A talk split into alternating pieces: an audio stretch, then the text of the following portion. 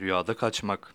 Rüyada kaçmak, firar etmek şeklinde görülen rüyalar, Nablusi'nin yorumuna göre Allah'a yakın olmak, emniyet içinde bulunmak, tevbe etmek, Allah'a yönelmek, Allah'a dönmek ve ölüme işaret şeklinde yorumlanır.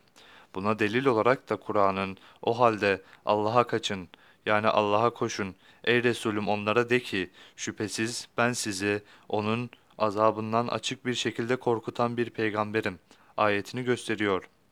Rüyasında bilmediği bir nedenle kendisinin kaçtığını gören kimse günahlarından tevbe ederek Allah'a döner, Allah'a yönelir veya yöneleceğini işarettir şeklinde yorumlanır.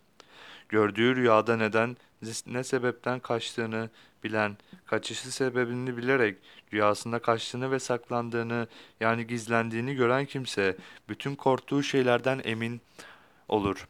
Korkularından ve korktuğu şeylerden kurtulur veya kurtulacağını işarettir şeklinde yorumlanır. Bu yorum Nablusi ve Kirmani'nin yorumudur. Ünlü yorumcu İbn-i Sirin'in yorumuna göre rüyasında korkarak bir adamdan veya bir hayvandan kaçtığını gören kimse tüm endişe ve korkularından kurtularak emniyet ve selamete kavuşur veya kavuşacağını işaretle yorumlanır. Rüyada kaçmak bazı kere de ölüme işarettir. Bir kimse rüyasında korkmadığı halde kaçtığını veya kaçtığı halde korkmadığını görse, bu rüyası onun yani rüyayı görenin ölümüne, öleceğini işarettir.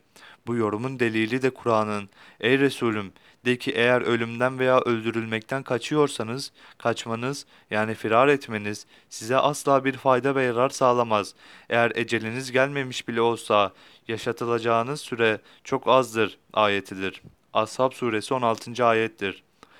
Rüyasında korktuğu bir düşmandan kaçtığını görmek, onun yani rüyayı gören kimsenin bütün korkularından kurtulup emniyete kavuşacağını işaret olarak yorumlanır.